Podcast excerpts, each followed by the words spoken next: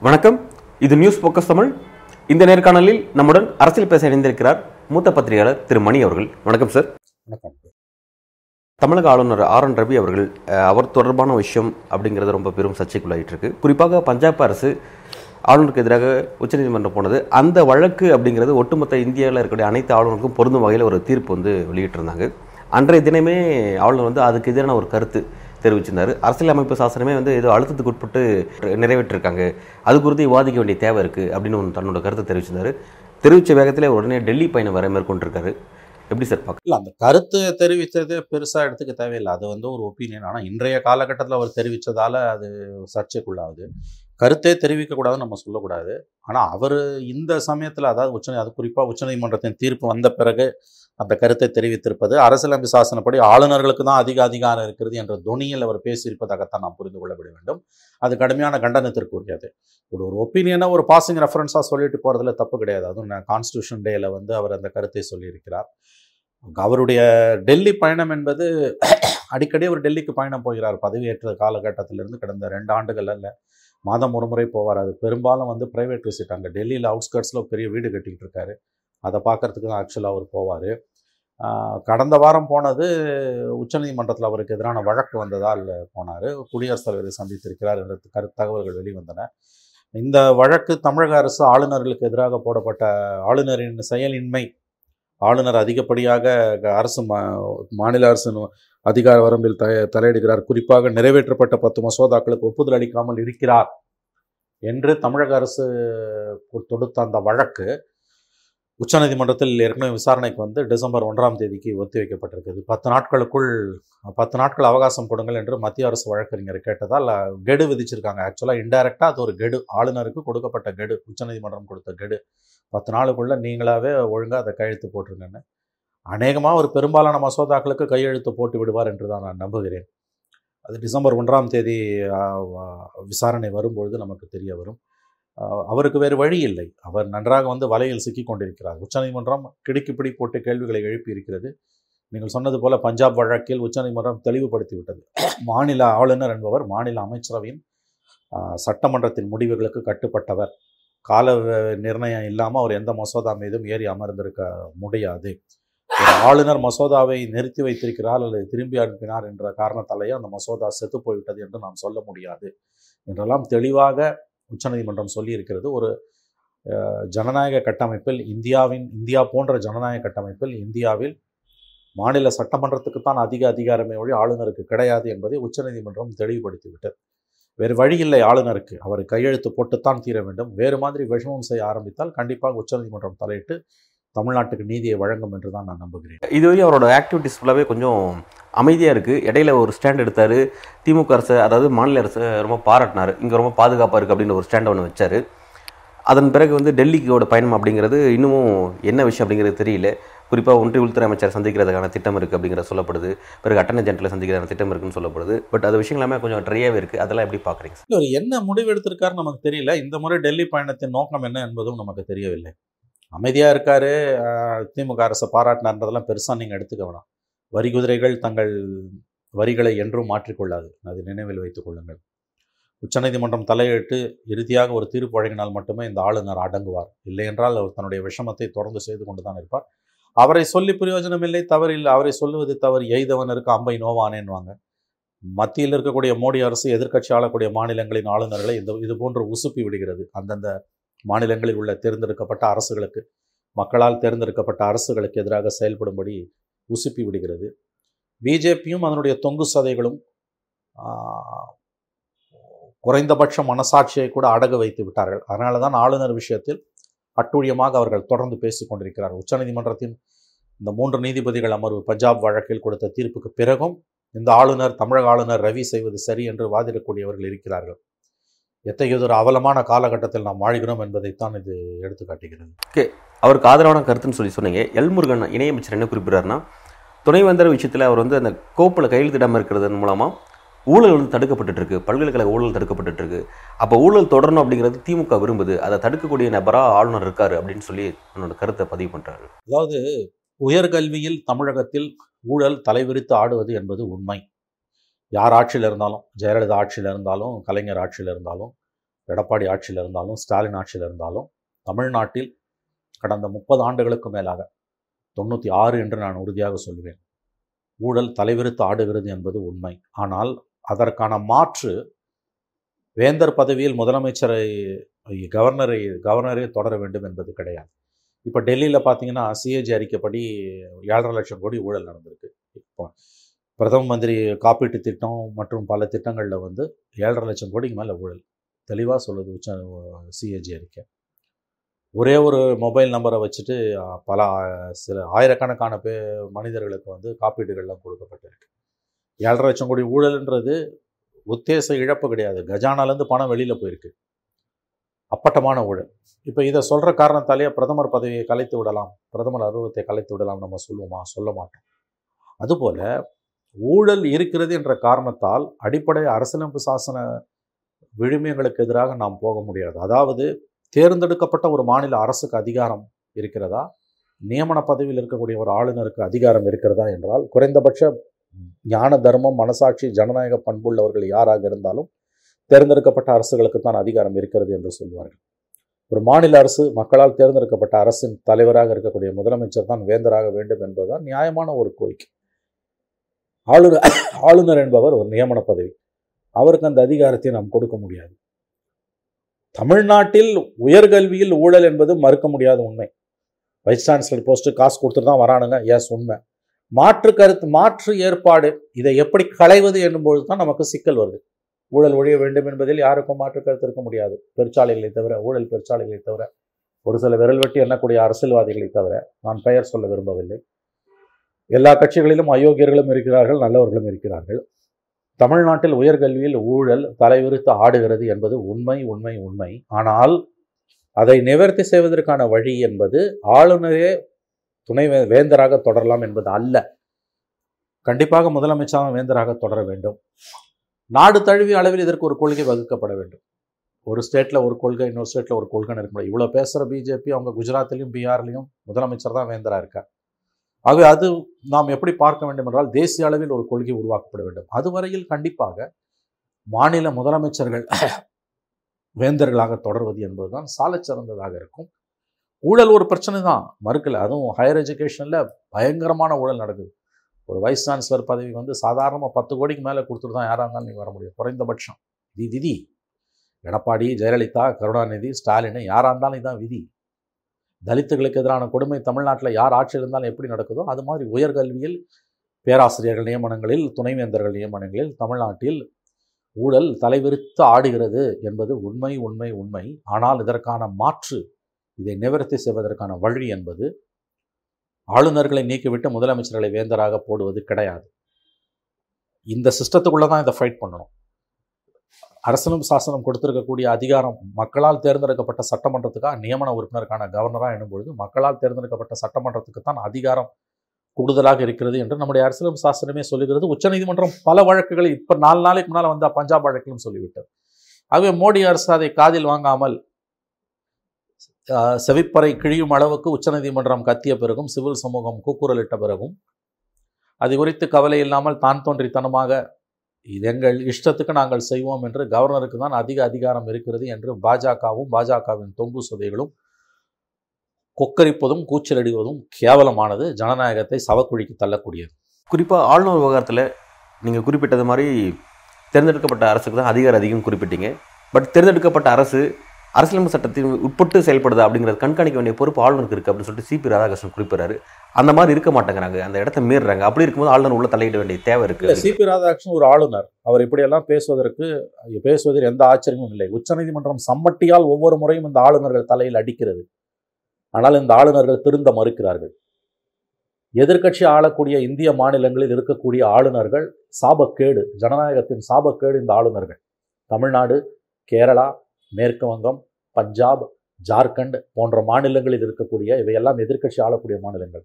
இந்த எதிர்க்கட்சி ஆளக்கூடிய மாநிலங்களில் இன்று பதவியில் இருக்கக்கூடிய ஆளுநர்கள் இந்திய ஜனநாயகத்தின் சாபக்கேடு. இவர்கள் இந்திய ஜனநாயகத்தை சிதைக்க வந்தவர்கள். ஆகவே சி பி ராதாகிருஷ்ணன் சொல்லுவதில் ஆச்சரியம் எதுவும் இல்லை. அது அருவருப்பான ஒரு பேச்சு. அவர் இந்திய அரசியலமைப்பு சாசனத்தை எள்ளி நகையாடுகிறார். உச்சநீதிமன்றத்தை சவால் உச்சநீதிமன்றத்துக்கு அவர் சவால் விடுகிறார். அவர் பேசுவது அபத்தமானது, ஆபத்தானது, தவறானது. அரசியலமைப்பு சாசனத்தை தன் காலின் கீழ் போட்டு மிதித்து கொண்டிருக்கக்கூடிய இந்த ஆளுநர்களில் ஒருவர் தான் சி பி ராதாகிருஷ்ணன். ஜார்க்கண்ட் மாநிலத்தில் ஷிபு சோ சொரேன் கவர்மெண்ட் இருக்கிறது, ஹேமந்த் சோரன் கவர்மெண்ட். அங்கே ஆளுநராக இருப்பவர் தான் இந்த சி பி ராதாகிருஷ்ணன். அவர் வேறு எப்படி பேசுவார் என்று எதிர்பார்க்கிறீர்கள்? அரசியலமைப்பு சாசனத்துக்கு எதிராக மாநில அரசுகள் செயல்பட்டன என்று ஏதாவது ஒரு இடத்தில் உச்சநீதிமன்றம் சொல்லியிருக்கிறதா? ஆளுநர்கள் விஷயத்தில் உங்களுக்கு ஒரு கருத்து இருக்கும், எனக்கு ஒரு கருத்து இருக்கும். அரசியலமைப்பு சாசனத்தை அவர்கள் மீறீர்களா என்று எனக்கு ஒரு கருத்து இருக்கும், உங்களுக்கு ஒரு கருத்து இருக்கும். ஆனால் இறுதியாக பஞ்சாயத்து செய்து தீர்ப்பு கொடுப்பது யார்? உச்சநீதிமன்றம். அந்த உச்சநீதிமன்றம் கடந்த ஓராண்டுகளுக்கு மேலாக பேரறிவாளன் விடுதலையில் இருந்து ஒன்றரை ஆண்டுகளுக்கு மேலாக திரும்ப திரும்ப திரும்ப திரும்ப செவிப்பறைகள் கிழிந்து போகும் அளவுக்கு கூக்குரலிட்டு கத்தி கொண்டிருக்கிறது. எழுத்தால் தன்னுடைய கருத்துக்களை வடித்து கொண்டிருக்கிறது. வெறும் ஓப்பன் கோர்ட் ரிமார்க் மட்டும் இல்லை, தீர்ப்பு, எழுதப்பட்ட தீர்ப்பு, மக்களால் தேர்ந்தெடுக்கப்பட்ட சட்டமன்றங்களுக்கு தான் அதிகாரம், இந்த ஆளுநர்களுக்கு அல்ல. இந்த ஆளுநர்கள் ஒன்றும் மானத்திலிருந்து தோன்றியவர்கள் அல்ல. சட்டமன்றத்தின் முடிவுக்கு, அமைச்சரவையின் முடிவுக்கு இவர்கள் கட்டுப்பட்டவர்கள் என்று திரும்ப திரும்ப உச்சநீதிமன்றம் சொல்லியிருக்கிறது. நான்கு நாட்களுக்கு முன்பு ஐந்து நாட்களுக்கு முன்பு பஞ்சாப் வழக்கிலும் அது தீர்ப்பு வழங்கியிருக்கிறது. அதற்கு பிறகும் சி பி ராதாகிருஷ்ணன் போன்றவர்கள் பேசுவது அடாவடியான அரசியல். மக்கள் இவர்களுக்கு அடுத்த தேர்தலில் மோடி அரசுக்கு தக்க பாடம் புகட்டும் பொழுது இந்த ஆளுநர்கள் காணாமல் போவார்கள். எழுதி வைத்துக் கொள்ளுங்கள். இந்த ஆளுநர்கள், எதிர்க்கட்சிகள் ஆளக்கூடிய மாநிலங்களில் இன்று பதவியில் இருக்கக்கூடிய அத்தனை ஆளுநர்களும் இந்திய ஜனநாயகத்தின் சாபக்கேடு, இந்திய அரசியலமைப்பு சாசனத்தை சிதைப்பதற்காக அவர்கள் மோடி அரசால் நியமிக்கப்பட்டவர்கள். அதில் உள்ள தனிநபர்களை நான் சொல்லவில்லை, அந்த பதவியில் இருப்ப இருப்பதனால் அவர்களை நான் சொல்லுகிறேன். Nothing personal against anybody. C P Radhakrishnan கருத்து அபத்தமானது, தவறானது, அட்டூழியமானது, முழுவதுமாக ஒதுக்கி தொள்ள ஒதுக்கி தள்ளத்தக்கது. இப்படியெல்லாம் பேசுவதன் மூலம் தன்னுடைய அரசியல் எஜமானர்களை குஷிப்படுத்தலாம் என்று அவர் கருதுகிறார். அல்ல, தவறான கருத்து. உச்சநீதிமன்றத்தை அவர் இழிவுபடுத்துகிறார். இத்தகைய கருத்துக்களால் உச்சநீதிமன்றத்தை தான் சி பி ராதாகிருஷ்ணன் இழிவுபடுத்துகிறார், ஏகடையம் செய்கிறார். ஆளுநர்கள் விஷயத்தில் உச்சநீதிமன்றத்தோட கருத்தை ஆளுநர்கள் இழிவுபடுத்துகிறாங்க அப்படிங்கிறத நீங்கள் குறிப்பிடுறீங்க. இப்போ தமிழ்நாடு ஆளுநர் ஆர் என் ரவி அரசியலமைப்பு சாசனம் குறித்து அவர் தெரிவித்த கருத்துங்கிறது அது வந்து ஒரு கருத்து சுதந்திரமாக தான் பார்க்கணுமா, அல்லது இந்த நேரத்தில் அதை தெரிவிக்கிறது அப்படிங்கிறது உச்சநீதிமன்றத்துக்கு சவால் விடுவது போல ஆகாது? அது இல்லை இல்லை ரவி அவர்களுடைய அந்த கருத்து, அந்த ஒரு கருத்து இருக்கு இல்லையா, அதாவது கான்ஸ்டியூஷன் டேல அரசியலமைப்பு சாசனம் உருவான அந்த தினத்தை கொண்டாடும் பொழுது இந்திய அரசியலமைப்பு சாசனம் ஒரு முழுமை பெறாத ஒரு ஆவணம், கடுமையான நிர்பந்தத்துக்கள் இடையே அது ஏற்றப்பட்டது என்பது ஒரு கருத்து. இந்த கருத்தை இதற்கு முன்பே பலரும் சொல்லியிருக்கிறார்கள். இந்திய அரசியலமைப்பு சாசனம் என்பது ஒரு அற்புதமான ஒரு இலக்கணம், இலக்கியம் என்று ஒரு பரவலான கருத்து இருக்குது. என்னுடைய இனிய நண்பர், எழுத்தாளர், பதிப்பாளர், சமூக செயற்பாட்டாளர் ஆழி செந்தில்நாதன் அவர்கள் அடிக்கடி சொல்வார், கடந்த ஐநூறு ஆண்டு கால உலக வரலாற்றில் தோன்றிய மிக அற்புதமான இலக்கியங்களில் ஒன்று இந்திய அரசியலமைப்பு சாசனம், இந்தியன் கான்ஸ்டிடியூஷன். பன்முகத்தன்மை கொண்ட இந்தியாவை அது அப்படியே பிரதிபலிக்கிறது. ஆனால் இந்த அரசியலமைப்பு சாசனத்துக்கு எதிரான கருத்துக்களும் இருந்து கொண்டிருக்கின்றன. இது ஒரு முழுமை பெறாத ஆவணம் என்பது ஒரு கருத்து. இதை ஏற்கனவே வேறு சிலரும் சொல்லியிருக்கிறார். அந்த கருத்தை தெரிவிப்பதில் எந்த விதமான தவறும் கிடையாது. ஆளுநர் அவர்களும் அந்த கருத்தை தெரிவிப்பதில் எந்த தவறும் கிடையாது. ஆனால் நீங்கள் சொல்வது போல இன்றைய காலகட்டத்தில் அவர் சொல்லுவது என்பது, இந்த ஆளுநர் சொல்வது என்பது, அது ஒரு எப்படி பார்க்க வேண்டுமென்றால் உச்சநீதிமன்றம் அரசியலமைப்பு சாசனத்தின்படி ஆளுநர்களுக்கு அதிகாரம் என்பது கிடையாது, மாநில அமைச்சரவைக்கு, சட்டமன்றத்துக்குத்தான் அதிகாரம் கூடுதல் என்று சொல்லி இருக்கக்கூடியதை அந்த பின்புலத்திலிருந்து நாம் பார்க்கும்போது இந்த ஆளுநர் என்ன சொல்ல வருகிறார் என்பதை நாம் புரிந்து கொள்ளலாம். அதில் எந்த தப்புமே கிடையாது. மாறாக அவர் மசோதாக்களுக்கு கையெழுத்திடாமல் இருப்பது தான் நமக்கு தவறு. அவர் மாநில சட்டமன்றம் இயற்றிய தீர்மானங்களுக்கும் மாநில அமைச்சரவைகள் சிபாரிசு செய்யக்கூடிய முடிவுகளுக்கும் கட்டுப்பட்டு அவற்றில் உடனடியாக கோப்புகளில் கையெழுத்து போட்டால் நமக்கு எந்த பிரச்சனையும் இல்லை. அதை செய்துவிட்டு அரசியலமைப்பு சாசனத்தை பற்றி அவர் எந்த கருத்து வேண்டுமானாலும் சொல்லலாம். அதில் எந்த தவறும் இருப்பதாக நான் பார்க்கவில்லை. இப்போ இங்கே ஒரு கேள்வி எழு எழுது என்னென்னா, அந்த அரசியலமைப்பு சாசனம் மீது தான் வந்து நீங்கள் வந்து உறுதிமொழி ஏற்றிட்டு நீங்கள் அந்த பதவியை வந்து ஏற்க வரீங்க. நீங்கள் எதன் மீது வந்து உறுதிமொழி ஏற்றினா அதையே விமர்சனம் செய்கிறீங்களே? தப்பு இல்லை, தப்பு இல்லை, தப்பு இல்லை. அதாவது இப்போ இது எப்படி நல்ல கேள்வி நீங்கள் கேட்டது. ஒரு தீர்ப்பை நம்ம விமர்சிக்கலாம், தீர்ப்பு எழுதிய நீதிபதிகளுக்கு தான் உள்நோக்கம் கற்பிக்கக்கூடாது. அதே மாதிரி இந்திய அரசியலமைப்பு சாசனத்தை, இப்போ இருக்கக்கூடிய இந்திய அரசியலமைப்பு சாசனத்தின் படி தான் நான் உறுதிமொழி எடுத்துக்கொண்டு பதவி ஏற்கிறேன். இப்போ நான் எடுக்கக்கூடிய முடிவுகள் இந்திய அரசியலமைப்பு சாசனத்தின் விழுமியங்களுக்கும் வரையறைகளுக்கும் கோட்பாடுகளுக்கும் உட்பட்டது. அதில் நான் எந்த தவறும் செய்யலை. தவறு நான் சொல்கிறேன் இந்த ஆளுநர் இல்லை, நியாயப்படி நடந்த ஆளுநர்களை சொல்கிறேன். இப்போ இருக்கக்கூடிய அரசியலமைப்பு சாசனத்தின்படி முடிவுகளை எடுத்துவிட்டு அதே நேரத்தில் இந்த அரசியலமைப்பு சாசனம் ஒரு முழுமை பெறாத ஆவணம், இது கடுமையான நிர்பந்தங்களுக்கு இடையே எழுபத்தைந்து ஆண்டுகளுக்கு எண்பது ஆண்டுகளுக்கு முன்பு உருவாக்கப்பட்டது என்று சொல்வது ஒரு கருத்து. அதுக்கு எந்த தடையும் யாரும் விதிக்க முடியாது. நீங்கள் கேட்குறது ரொம்ப சூட்சமமான ஒரு முக்கியமான ஒரு பாயிண்ட்டாக, அரசியலமைப்பு சாசனத்தின்படி தான் இந்த ஆளுநர் பதவி ஏற்றுக்கொள்கிறார். ஆனால் அதையே விமர்சிக்கிறாரு, விமர்சிக்க உரிமை உண்டு. ஆனால் அதை மீறி செயல்பட அவருக்கு உரிமை கிடையாது. அதை விமர்சிக்கிறதுக்கு எவ்வளோ உரிமை வேணா உண்டு. இந்திய அரசியலமைப்பு சாசனம் ஒரு குப்பை என்று சொல்லுவதற்கு ஒரு ஆளுநருக்கு உரிமை உண்டு. ஆனால் தன்னுடைய செயல்பாடுகளில் ஒரு மாநில அமைச்சரவையோ சட்டமன்றமோ நிரு தீர்மானித்து சிபாரிசு செய்து நிறைவேற்றி அனுப்பக்கூடிய தீர்மானங்களை கையெழுத்து போடும்பொழுது அவர் கட்டுப்பட்டுத்தான் ஆக வேண்டும். அது அரசியலமைப்பு சாசனம் அவருக்கு கொடுத்திருக்கக்கூடிய கடமை. அந்த கையெழுத்தை போட்டுட்டு, இந்த பத்து மசோதாக்களுக்கு கையெழுத்து போட்டுட்டு இந்திய அரசியலமைப்பு சாசனத்தை அவர் விமர்சனம் பண்ணார்னா அப்போ அது சாலை சிறந்ததாக இருக்கும். ஆனால் கையெழுத்து போடுறது போடாததுன்றது ஒரு பிரச்சனை, அரசியலமைப்பு சாசனத்தை விமர்சிக்கிறதுன்றது ஒரு பிரச்சனை. நான் உங்களுக்கு சொல்ல வர்றது என்னன்னா, அரசியல் நீங்கள் கேட்ட நல்ல கேள்வி. அரசியலமைப்பு சாசனத்தை எதன் பெயரால் உறுதிமொழி எடுத்துக்கொண்டாலோ ஒரு எதன் பெயரால் உறுதிமொழி எடுத்துக்கொண்டாரோ அதையே விமர்சிக்க அவருக்கு உரிமை உண்டா? உண்டு. எதன் பெயரால் உரிமை உறுதிமொழி எடுத்துக்கொண்டாலும் அதனை விமர்சிப்பதற்கு ஒரு ஒரு ஒரு ஒரு ஒரு உரிமை உண்டு. அது இந்த அரசியலமைப்பு சாசனமே அவருக்கு கொடுத்திருக்கிறது. தன்னை விமர்சிக்கும் உரிமையை இந்திய அரசியலமைப்பு சாசனமே அவருக்கு கொடுத்திருக்கிறது. அதில் எந்த சிக்கலும் வேணாம். பிரச்சனை எங்கே வருதுன்னா, உச்சநீதிமன்றம் சி அரசியலமைப்பு சாசனப்படி ஆளுநர்களுக்கு என்ன அதிகாரம் இருக்கிறது இல்லை என்று எனக்கு ஒரு கருத்து, உங்களுக்கு ஒரு கருத்து, பிஜேபிக்கு ஒரு கருத்து, திமுக ஒரு கருத்து, காங்கிரஸ்க்கு ஒரு கருத்து இருக்கும். ஆனால் உச்சநீதிமன்றம் என்ன சொல்லுகிறது என்பதுதான் இறுதி தீர்ப்பு. நாம் சலிக்க சலிக்க பேசிவிட்டோம். உடற் தொடர்ச்சியாக உச்சநீதிமன்றம், குறிப்பாக மோடி டூ பாயிண்ட் ஜீரோவில் எத்தனையோ வழக்குகளில் இந்த ஆளுநர்களின் தலையில் குட்டு வைத்திருக்கிறது, சம்மட்டியால் அடித்திருக்கிறது. கடைசியாக இந்த பஞ்சாப் ஆளுநர் விஷயத்தில் கூட அவருக்கு அந்த தீர்ப்பை கொடுத்த பிறகு கேரள ஆளுநர் அடங்க மறுக்கிறார். அப்போ நகல் அவருக்கும் கொடுங்க. அப்போ அவங்க என்ன சொல்கிறாங்க, பஞ்சாப் தீர்ப்பை படித்து பாருங்கன்னு கேரள ஆளுநருக்கு புத்தி சொல்கிறாங்க. புத்தி கெட்டு போய் கேரள ஆளுநர் செயல்படுகிறார் இல்லையா? ஆகவே இந்திய அரசியலமைப்பு சாசனத்தின் பால் உறுதிமொழி எடுத்துக்கொண்டவர்கள், இந்திய அரசியலமைப்பு சாசனத்தை விமர்சிப்பதற்கு எல்லா உரிமையும் பெற்றவர்கள், இன்க்ளூடிங் கவர்னர். ஆனால் தங்கள் செயல்பாடுகளை இப்பொழுது இந்திய அரசியலமைப்பு சாசனம் எப்படி சொல்லுகிறதோ அப்படித்தான் அவர்கள் நிறைவேற்ற முடியுமே தவிர, அது எப்படி இருக்க வேண்டும் என்று அவர்களுக்குள் ஒரு விருப்பம் இருக்கிறது பாருங்கள், அதன் அடிப்படையில் அவர்கள் பேச முடியாது, அதன் அடிப்படையில் அவர்கள் செயல்பட முடியாது. பேசலாம், செயல்பட முடியாது. இது எப்படின்னா, இப்போ இருக்கக்கூடிய சட்டங்களின் அடிப்படையில் ரொம்ப முற்போக்கான ஒரு நீதிபதி, இடதுசாரி சிந்தனை என்று வைத்துக் கொள்ளுங்களேன், அந்த நீதிபதி ஒரு தீர்ப்பை வழங்கும்போது இப்போ இருக்க சட்டங்களின்படி தான் தீர்ப்பு வழங்குவார். அதில் பலர் பாதிக்கப்படுவார்கள், பலர் விடுதலை ஆவார்கள். ஆனால் அதற்கு பிறகு அந்த தீர்ப்பை எழுதிய பிறகு இந்த சட்டங்களில் மாற்றம் வேண்டும், இவை தவறானவை என்று சொல்லுவதற்கான தீர்ப்பு பதவியில் இருக்கும் பொழுதும் பதவியிலிருந்து விலகிய பிறகும் அந்த நீதிபதிகளுக்கு உண்டு. அதே தான் அரசியலமைப்பு சாசன விஷயத்திலையும் ஆளுநர்களுக்கு இருக்கக்கூடிய அந்த உரிமை என்பது. ஒன்று உரிமை, இன்னொன்று கடமை. நம்முடைய பிரச்சனை இந்த ஆளுநர் இந்த அரசியலமைப்பு சாசனத்தை பற்றி விமர்சிக்கிறாரே என்பது அல்ல, அது அவருடைய உரிமை. மாறாக நம்முடைய பிரச்சனை இருக்கிற அரசியலமைப்பு சாசனத்தின்படி தன்னுடைய கடமையை செய்ய அவர் தவறுகிறார், அதுதான் நம்முடைய பிரச்சனை. இந்த இடத்துல எதனால இந்த கேள்வி வருது அப்படின்னா, அவர் அரசியலமைப்பு சாசனப்படி நடக்க மாட்டேங்கிறார் அப்படிங்கிறது ஒரு பெரிய விமர்சனம் இருக்கு. இந்த நில இந்த நேரத்தில் அவர் வந்து அரசியலமைப்பு சாசனத்தை விமர்சனம் பண்ண தன்னோட கருத்தை தெரிவிக்கிறாரு. மூணாவது ஒரு விஷயம் சொல்றாரு என்னன்னா, இந்த சட்டங்கள் வந்து ஏழை மக்கள் எளிய வகையில் அணுகுறதுக்கான வசதி வாய்ப்புகள் இதில் இல்லை அப்படின்னு அந்த விஷயம் வந்து ஏழை மக்களுக்காக அந்த கருத்தை தெரிவித்த மாதிரி அவர் அந்த விஷயத்தை சொன்னார். அதுதாங்க, அதுலேயும் தவறு இல்லைங்க, அது ஒரு கருத்து. இது இ எம் எஸ் நம்பூதிரிப்பாட் சொன்னார். ஐம்பது அறுபது ஆண்டுகளுக்கு முன்பு இ எம் எஸ் நம்பூதிரிப்பாட் இந்திய அரசியலமைப்பு சாசனத்தை தகர்த்தெறிவோம், அதனை கொளுத்துவோம் என்றெல்லாம் இ எம் எஸ் நம்பூதிரிப்பாட் பேசியிருக்கிறார். ஏன்னா வந்து இன்றைய வர்க்க நலன்களை காப்பாற்றக்கூடியது, இன்றைய வர்க்க பேதம் மிக்க இந்தியாவை தாங்கி பிடித்திருக்கக்கூடிய கான்ஸ்டிடியூஷன் தான் இந்தியன் கான்ஸ்டிடியூஷன் என்று இந்திய அரசியலமைப்பு சாசனத்தை மிக கடுமையாக முதன் முதலாக விமர்சித்து பேசியவர் E M S Namboodiripad. I think அவர் முதலமைச்சர் பதவியிலிருந்து நீக்கப்பட்ட பிறகு அதற்கு நீதிமன்றம் கண்டனம் தெரிவித்தது. அவருக்கு ஒரு ரூபாய் என்னமோ ஃபைன் போட்டாங்க, ஆனால் ஃபைனை கட்ட மாட்டேன்னார். அவர் இதே கருத்தை அவர் சொல்லியிருக்காரு. அவர் சொன்ன நோக்கம் வேறு, இவர் சொன்ன நோக்கம் வேறு. ஆனால் இதில் நீங்கள் சொல்கிற ஒரு பாயிண்ட்டு, இந்திய அரசியலமைப்பு சாசனம் முழுமை பெறாத ஆவணம், இந்திய அரசியலமைப்பு சாசனம் கடுமையான நிர்பந்தங்களுக்கிடையே ஏற்றப்பட்டது, இந்திய அரசியலமைப்பு சாசனம் ஏழை எளிய மக்களுக்கு எதிராக இருக்கிறது என்பதெல்லாம் கருத்துக்கள். அதை சொல்லுவதற்கு கவர்னர்ஸ், நம்முடைய ஆளுநர் ஆர் என் ரவி உள்ளிட்டவர்களுக்கு கூட உரிமை இருக்கிறது. பிரச்சனை அவர்கள் கடமை தவறுவது என்பதுதான். அதுதான் நமக்கு சிக்கலை ஒழிய இது சிக்கல் கிடையாது. அவர் நீட்டின இடத்துலலாம் கையெழுத்து போட்டுட்டு அமைச்சரவையோட பரிந்துரைகளை ஏற்றுக்கொண்டு சட்டமன்றம் ஏற்றிய எல்லா தீர்மானங்களையும் நிறைவேற்றிவிட்டு அவர் இதை பேசியிருந்தால் கொஞ்சம் அவருக்கு இது அழகு சேர்த்திருக்கும்.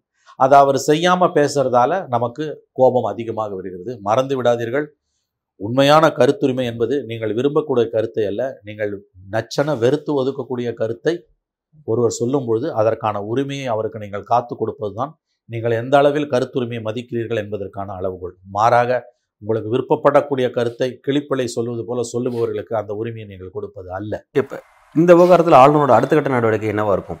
அவருக்கு தமிழக அரசு திரும்பவும் அந்த மசோதாக்களை திரும்ப நிறைவேற்றி அனுப்பியிருக்காங்க. டெல்லிக்கு ரெண்டு முறை பயணப்பட்டார், பல்வேறு ஆலோசனைகள் அவர் கேட்டுகிட்டே தான் இருக்கார். இன்னி வரையும் அவர் சைலண்டாக தான் இருக்கார். அடுத்த நகர் அவர் என்னவாக இருக்கும்? அவர் அவருடைய நகர்வு என்னவாக இருக்கும் என்று எனக்கு சொல்ல தெரியவில்லை. நான் கிளி ஜோசியக்காரனோ அல்லது ஆருடம் கொள்வோனோ அல்ல. மாறாக என்னவாக இருக்க வேண்டும் என்று கேட்டீர்கள் என்றால், இந்த பத்து மசோதாக்களிலும் தமிழ்நாடு சட்டமன்றம் நிறைவேற்றி அனுப்பிய பத்து மசோதாக்களிலும் கையெழுத்து போடுவதை தவிர இந்த ஆளுநருக்கு வேறு வழி இல்லை இல்லை இல்லை. மறுபடியும் சொல்கிறேன், பஞ்சாப் வழக்கில் உச்சநீதிமன்றம் சொல்லிடுச்சு, கண்ணியம் காட்கிறது உச்சநீதிமன்றம். வெவ்வேறு வழக்குகளில் தீர்ப்பு சொல்வதன் மூலம் இந்த ஆளுநருக்கு தலையில் கூட்டு வைக்கிறது. ஐயா, நீங்கள் பார்த்து நடந்து கொள்ளுங்கள் என்று. தமிழ்நாட்டில் உள்ள ஆளுநர் மாளிகைக்கு புத்தி இருந்தால் அவர்கள் இதிலிருந்து பாடம் கற்றுக்கொண்டு உடனடியாக இந்த மசோதாக்களுக்கு தமிழக ஆளுநரின் செயலகம் இதற்கு உண்மையாக தமிழக ஆளுநரின் செயலகம், அதாவது கவர்னர் செக்ரட்டேரியட் இதற்கு ஒப்புதல் அளிக்க வேண்டும், கவர்னர் இதற்கு ஒப்புதல் அளிக்க வேண்டும். நீங்கள் மாறாக காலதாமதப்படுத்தினால் மேலும் உச்சநீதிமன்றத்தின் கண்டனத்திற்கு உள்ளாவீர்கள் உள்ளாவீர்கள் it's a question of time. நல்லா ஞாபகம் வச்சுக்கோங்க. ஆளுநர் அதிகபட்சம் காலதாமதம் படுத்தலாமே ஒழிய மாநில அரசு சட்டமன்றம் இயற்றிய தீர்மானங்களுக்கு ஒப்புதல் கொடுப்பதை தவிர அவருக்கு வேறு எந்த வழியும் இல்லை. வேறு மாதிரி அவர் விஷமத்தனம் செய்ய நினைத்தால் உச்சநீதிமன்றத்தின் குட்டுகளுக்கும் கண்டனங்களுக்கும் ஆளாவார். அது மிகவும் மோசமான ஒரு சூழ்நிலை. அப்படிப்பட்ட ஒரு சூழ்நிலை வருவது யாருக்கும் நல்லதில்லை. ஆளுநருக்கும் நல்லதில்லை, தமிழக அரசுக்கும் நல்ல அரசுக்கும் நல்லதில்லை, இந்திய அரசியலமைப்பு சாசனத்துக்கும் நல்லதில்லை, இந்திய ஜனநாயகத்துக்கும் நல்லதில்லை. அவர் கண்டிப்பாக இந்த மசோதாக்களுக்கு ஒப்புதல் கொடுப்பார் என்று நான் நம்புகிறேன். தவறும் பட்சத்தில் அது அரசியல் சாசன சிக்கலில் போய் முடியும். கண்டிப்பாக உச்சநீதிமன்றம் அப்போ ஆளுநர் தலையில் கூட்டு வைக்கும். ஒரு கட்டத்தில் இந்த ஆளுநர் மோடி அரசுக்கு சுமையாக மாறிப்போவார். எழுதி வைத்துக் கொள்ளுங்கள். இப்படியே போனார் அப்படியென்றால் அந்த ஒரு சூழல் வந்தால் அவர் வெளியேறுவதற்கு ஒரு வழி இல்லை. அத்தகைய நிலை வராது என்று நான் நம்புகிறேன். ஏனெனில் ஒன்றை நான் நினைவில் வைத்துக் கொள்ளுங்கள், பிரச்சனை தமிழ்நாடு அரசுக்கு, மு க ஸ்டாலினுக்கு. ஐ திங்க் அவங்களுக்கு அது நல்லாவே புரிஞ்சிருக்கு. பிரச்சனை தனிநபரோட அல்ல.